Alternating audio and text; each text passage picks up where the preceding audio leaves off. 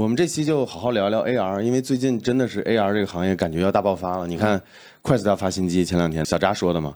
然后你看 Unreal 最近搞得风生水起的。然后我们最近也收到了很大的厂商那个好像也要去看一下。嗯，还有你看罗老师不是跻跻身到这个行业了？嗯，对，所以你能看到这个行业很快就有一个翻天覆地的一个搅动了。所以我们今天好好来聊一下，借着这个 Meta 这个 Quest Pro 这个机器，我们来聊一下 AR 相关的东西。Hello，大家好，欢迎来到最新的 Signal，我是电玩科技的 AK，我是电玩科技的 Jack。呃，正如我们刚才所说嘛，我们今天又来聊聊 AR 这个行业和这个时下最新的产品。我们 Signal 一直是聊这个的嘛，但是，呃，说到这之前，先跟大家打个招呼，就是我们。最近一段时间压的东西太多了，要自己拍的片子，然后 Signal 可能就没有像以前那么更新没那么多了。嗯。以后呢，从这一期开始，以后可能就是遇到一些大事我们确实想聊的，就通过 Signal 来跟大家聊聊，也不能保证每周都有了，因为正片太多了。最近我手里压了四五个项目要拍，都没拍。然后正好借着这个机会来再给我们的赞助商 ZimaBoard 来做个推广。这个是我们的赞助商冰晶科技他们做的 ZimaBoard，一个桌面级的小服务器。对。我们片结尾会跟大家具体讲讲它能干嘛，那我们就开始说说相关 AR 的东西。我们先浅聊一下这个 Quest Pro 的这些 spec 硬件方面的，然后我们看能不能分析出什么东西来。首先，很多人可能会说，为什么用的芯片还是 X2？对，就跟那个 Quest Quest Two 一样的。呃，这里我说一下，我的分析是，大概率是 X2 的一个改进版，就是同样的一个处理器。呃，在出厂的时候可以根据它的性能释放还有散热频率拉高一点。如果说它的这个散热能跟得上的话，所以按理来说它的处理性能是不会比 X2 就是 Quest 2上那款低的。只不过我的理解就是它的性能可能不会说像大家理解一样一下就支持了下一个世代的 AR。什么叫做下一个世代 AR？就是现在我们看到的很多都是卡通的表现嘛，卡通的人物，包括我们原来尝试的那个 Horizon World Quest Pro 这个机器，想针对的就是那种在卡通的形象上。对对，这个机能要求不是很高嘛，做一些可能，呃，比如说表情啊，或者是更多的细节的一些展现，但是还没有到真正的就是说那种像 Unreal Unreal 五那种引擎渲染出来，那是不可能的。所以我觉得 XR 这个改进型的芯片会是一个刚刚合适的这么一个处理器。而且也确实有成本方面的考虑。其实我们之前体验 Quest Two 的时候，其实遇到的主要的问题可能是它散热方面它，其实性能倒不一定是一个瓶颈。对，可能散热方面会导致它有一点降频，导致一些性能的降低。所以我刚才也就是这个观点嘛，就是如果说你的性能释放能做到稳定的话，这个芯片不差的啊。你看还支持 8K 的视频流，其实就是已经在很多影音啊，还有针对 VR 和 AR 这块是做了很多优化的。就很明显，Quest Pro 呢，它相对于 Quest Two 来说是一个堆料堆得更狠的，然后它散热一定是会更好的。对对。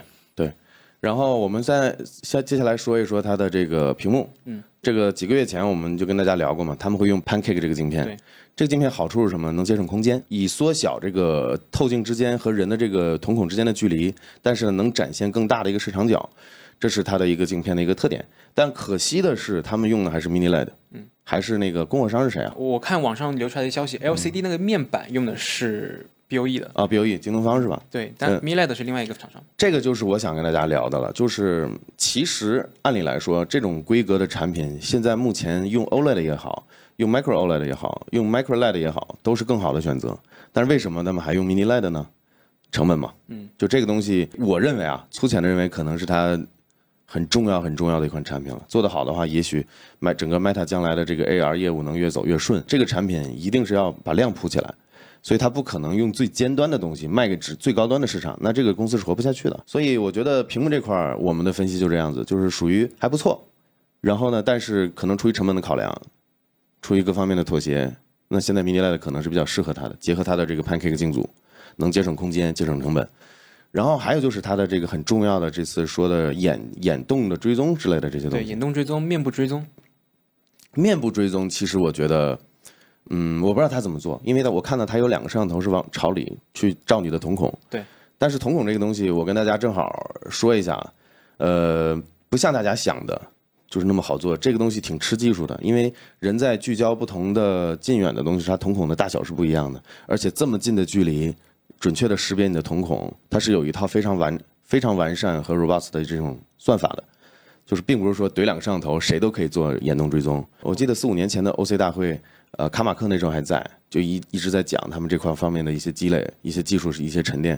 就这个东西是有技术含量的，大家可能理解的比较简单，有个摄像头就能做眼动追踪了。在这么近的距离，其实是其实是有难度的，就是瞳孔的变化、大小、动作比较快。这些方面，其实它用了两个摄像头嘛，肯定是结合了很好的算法。你要做面部的话，我的理解就是你得有摄像头，可能有个超广角或怎么样的，可能要看你这一片区域，对吧？这是我的理解。但还有比较骚的玩法，可能就是让你照镜子嘛，对吧？有个前视摄像头，对，能不能？就是就眼动追踪和面部追踪，它其实有什么应用场景？其实我很好奇。我理解了两点，一个就是操控方面的，嗯，而另外一方面就是可能是在那个 Horizon World 里面去，比如说我们开会的时候那种场景。其他的方面，AK 你觉得它有什么用？就这两点啊。之前我跟黄河啊，对吧？他就是个小胖子的一个形象嘛。那现在这小胖子可能会笑，眼睛可能会眯起来，也会眨眼。这种不同维度的东西，很多就是我们对沉浸感的认知。人对沉浸感的认知，就是来自于多个维度的细节。你有一个小细节没做好，可能就很出戏了。现在就是在目前这个时代，在 VR 这个时代，就是还是以这种渲染卡通、低分辨率的图像。的基础上，肯定补充一些更多的表情啊，更多的细节啊，可能要比你走一个像电影机 CG 的那种渲染出来的，但是你其他的你的硬件、你的芯片啊、你的处理器，你没到这种程度，肯定要强嘛，肯定是要走这种抓这种细节的。就我看那个呃扎克伯格参加那个播客那个视频，然后他强调的一点就是说，他呃 Horizon 这种办公套件就是虚拟世界里面的那协作的那种感觉啊，它会比传统的视频聊天，比如说 Zoom 的。沉浸感会更强。其实我这一点我是，其实我有点没想明白。他的这个点，我的理解啊，呃，比如说它不是你理解为你理解上那种就是沉浸感，可能就比如说，因为我跟数字世界能结合，比如说我每次要展现个什么东西的时候，我不用对着摄像头拍，或者说不用在这个 Zoom 里面拉个文档过来，可能就是在虚拟人、虚拟形象里面直接把一个报表抛出来，大家看大屏幕，然后呢再配合他的笔写写画画，这些方面呢，可能就是。某些程度上可能会比现行的这种 Zoom 会议啊，或者说什么飞书会议要强啊。Zoom 会议的它可能就是视频会议，它可能就是受到空间的局限比较大，你只能展现镜头面前的东西，没法展现更多的，比如说像也可以说的投影或者画板这种东西。就沉浸感这个东西是真真的是这样的，就是你看屏幕上，你再拟真，分辨率再高，它也是个平面。嗯。但是你在 VR 里面，你你的大脑是在这个维度上就容易被欺骗，就是。这个哪这个世界哪怕是卡通的，就是会比屏幕上更高，因为八 K、十六 K 分辨率都要更沉浸。这个是人的这个机制，我们看到的就是立体的画面，而且整个视场角都在这个世界里面。所以我总结一下，就是 A K 就讲的这点，就是它那个 Avatar，它会相比视频会议更沉浸。我觉得是对大部分人来说，我觉得会这样，但不排除有些人可能比较排斥新技术，或者说比较抵触这种这种三 D 或者这种，这种也是有可能的。其实相当于就在一个虚拟世界里面。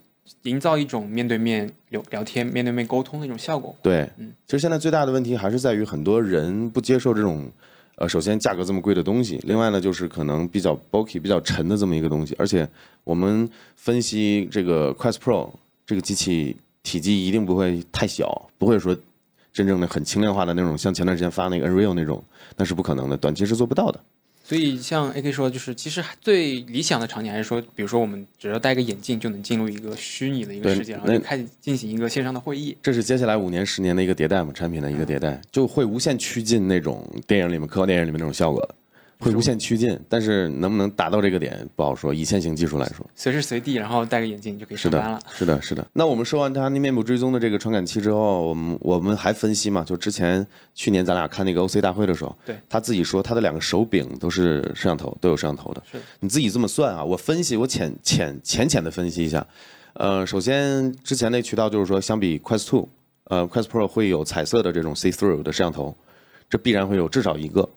然后呢，它也得有前后的捕捉，就是关于这个做做它的空间位置的算法的这个摄像头，这就三颗了，我估计。嗯。光光用来定位，两边可能还有，可能至少是三到四颗吧，用来用来做 see see through 和定位。然后呢，你在想它的面部追踪，眼眼睛追踪至少也有两颗，这是几颗了？然后手柄上还有两颗摄像头。就基本上你可以这么理解吧，简单想一下，至少得有六七个摄像头，整套设备上，所以它的你自己想，它的对这个 XR 二这块芯片肯定是做了特别的特别的调教和优化的，比如说空间的位置的计算啊 see through 的这个这个画面的拼接啊，还有呈现啊、播放啊，对这个芯片的要求是挺大的。其实我了解的就是，其实那个手柄里面它也是藏了一个 SOC 的，也是高通的 SOC，嗯，手柄里肯定有嘛，它有摄像头，它不可能把信号传过来，它肯定要是本地处理。本地处理，然后再就是那个手柄是挺有意思的，就是相比呃 Quest 2的手柄，呃 Quest 2手柄只有一圈红外灯珠嘛，相当于有红外摄像。对了，还有红外摄像头。往上。对，Quest 2至少是至少 Quest 2是这么实现的，但 Quest Pro 会不会用红外，我不太确定，有可能吧，因为嗯，你手柄的空间定位最好还是用红外，这是最低成本的方法。你这么算下来的话，可能八九颗摄像头了，整个整个设备，手柄上的两颗，再加上头上的那么多颗，就是我有一点忽然不太放心，就是 Facebook 做的产品带七八带八九个摄像头，然后给我用。而且而且它就是，哎，其实我想到一个场景，就它是现在可以捕捉你的面部的嘛，嗯比如说我们在看一个视频的时候，嗯什么视频就看，嗯就不说了。嗯那你展现出了什么表情？比如说厌恶的，你你看抖音的时候划走了，很厌恶，嗯他就判断了，哎，你看某类视频的时候，这类观众。表现出了非常的厌恶厌恶的情绪，他就再也不给你推了。嗯然后你看某些，比如说小姐姐的视频的时候，非常的高兴，他就给你狂推这种视频。可以哎你结合这个算法去做大数据的。你说的理论可行，嗯就是理论上确实是可以实现，但问题在于没必要。就因为你的用户行为直接就 bypass 了你所有的表情，你不喜欢看你就会划走嘛。对，那干嘛要通过摄像头读你喜不喜欢呢？那可以，就是那，哎你想想，就是从从做产品的角度来说，你如果真的喜欢这类视频，你会多看吗？嗯，你的完播率会长吗？对就是你的行最终行为才是最准确的。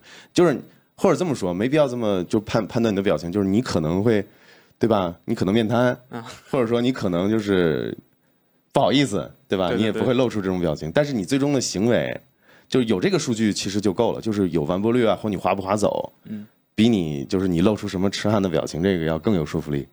就是从做产品的角度来说，没必要去读你的那些表情。就是你这想法挺有意思的。保不齐被被被他读了，然后他存下，哎，等以后有条件能分析了，拿出来分析一波，提取出什么数据，哎，我都说了嘛，理论上是可以的，但是你想 Facebook Facebook 会不会做这样的事儿？这个事儿一旦的风险，这种事儿一旦就是说嗯摄像头数据、用户的表情，这东西是非常非常隐私的，尤其是你夜深人静的时候，一个人带着这个东西用的时候，不管是玩游戏还是在看看什么东西，你想一想，你不会希望任何形式上的信息被 Facebook 利用。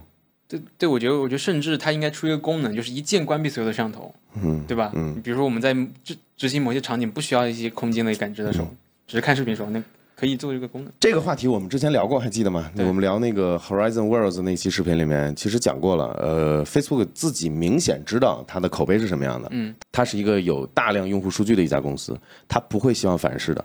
就我举个很简单的例子，就是它的原生摄像头读到的数据都是不开放给第三方设设备的、第三方软件的。比如说我们之前用那个 Horizon Worlds 里面那期视频，就是第三方软件读到的信息，哪怕是截屏、录屏。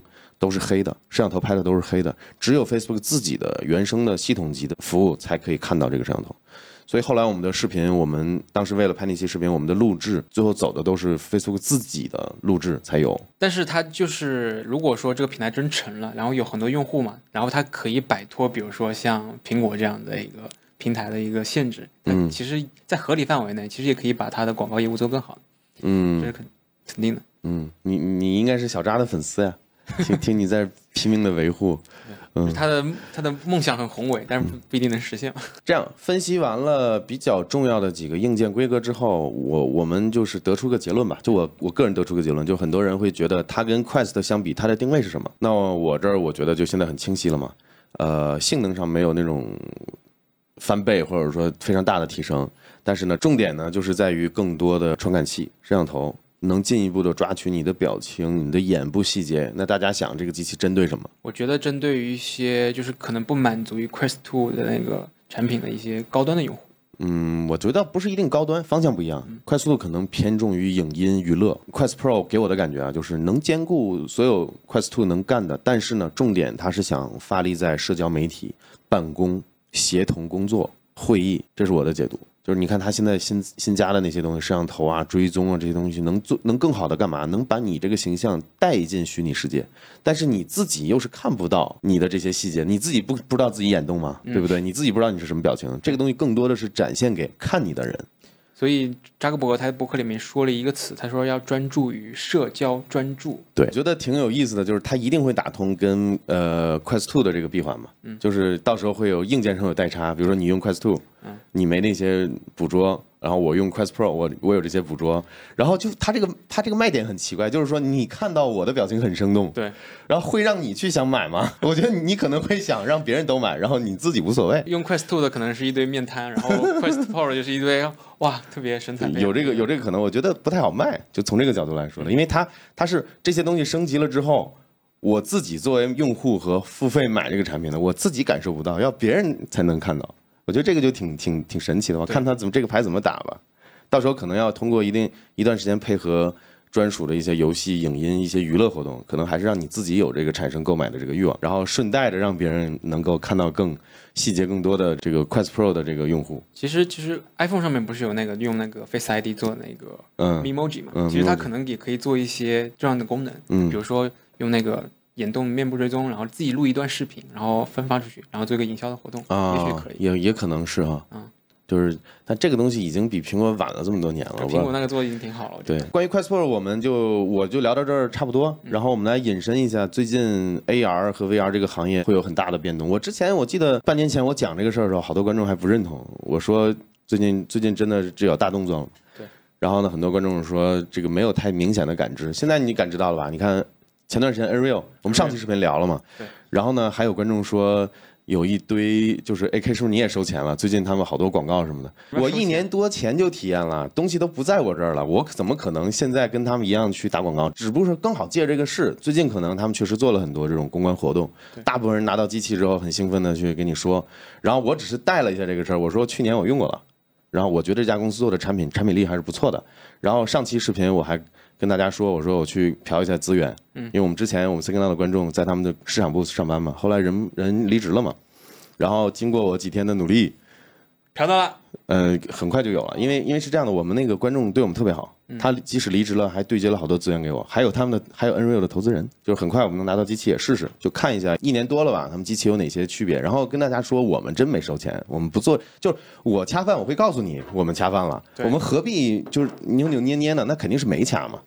这个没必要去争这个，掐了我会告诉大家，认认真真的，这个是好，利益关系是这样的。而且我们只掐好的产品。对，还是那个观点，我觉得 Nreal 是很有机会做成下一个类似于大疆这样的民族品牌出海。他们在海外做的很好了。我们有个观众提醒我说，可以这么玩，效果对他已经他他在日本，然后他 Nreal 在日本已经卖了很，已经卖了一年了，可能他早就搞到了。然后他有个 Steam Deck，他说连上之后效果巨好。Nreal 我就说到这儿，大家能看到这儿吗？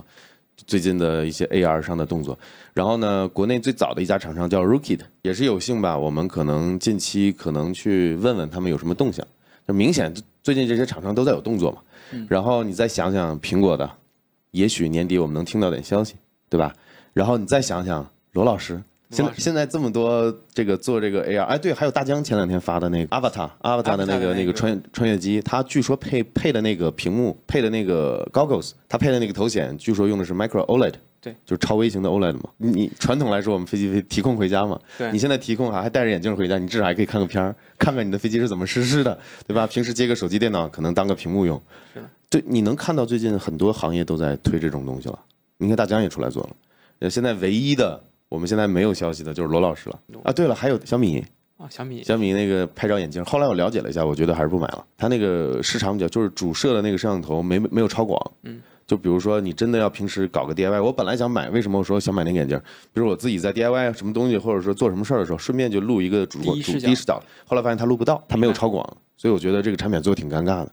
小米这产品做的不行，你别看筹了这么多钱，我觉得好好评率不会很高的。它使用场景比较受限。对，是的，我刚才说了五六个厂商都在做 AR 相关的这些东西嘛。嗯，我明显就感觉这这几年 AR 这个行业要有很大的一个翻天覆地的一个变化了，这是好事嘛？那我们就等着我们以后拿到更多的产品，然后跟大家跟大家分享。对，分享分享，分析分析，我们自己也试一试，就有这种科幻的这种感觉。而且我我个人预计，可能两三年内 AR 的主流还是以显示拍摄。这么一个为主要功能的一个主要卖点的一个产品，但是再过个几年，可能结合 AI 啊，然后图形计算啊，实物识别啊，智能助理啊，类似于这样子的，然后慢慢慢慢逐步的替代我们的手机，它是这么一个过程。我估计可能要至少五年到十年这么一个时间。而且我认为就是 AR 它其实用到很多技术嘛，包括呃更高那个能效比的芯片，嗯。包括显示技术，嗯，包括影像的技术，嗯，它是可以促进整个科技行业向前发展的一个很重要的一个东西。那肯定，那是现在现在整个前沿科技都在手机上面嘛，那它就是下一个下一个形态的产品嘛。对你像手机它的那个 PPI 可能就几百，但是 AR 它眼睛它那个 PPI 是上千的 PPI，嗯八 K、十六 K 的，可能以后都会应用到 AR 上面来。嗯，期待吧。行，那我们今天关于 AR 的话题就聊这么多。然后呢，最后再跟大家说一下，我们 Signal 呢以后会不定期更新了，就是因为要做的正片太多了，我忙实在忙不过来。然后来这个给大家介绍一下。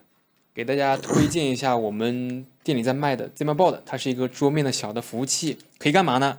可以拨号，然后可以去跑你很多的有意思的应用，因为它自带了一个 CastOS 的一个系统，可以很方便的装 Docker，不管是你下载用的 KubeTorrent 呀，还是你作为一个 SMB 的一个服务器去接一个外接的硬盘，甚至啊你可以去装一个 OpenWRT 的系统，去外接一个 PCIe 的网卡，甚至是无线网卡，嗯，作为一个家庭的一个路由器啊，小的服务器。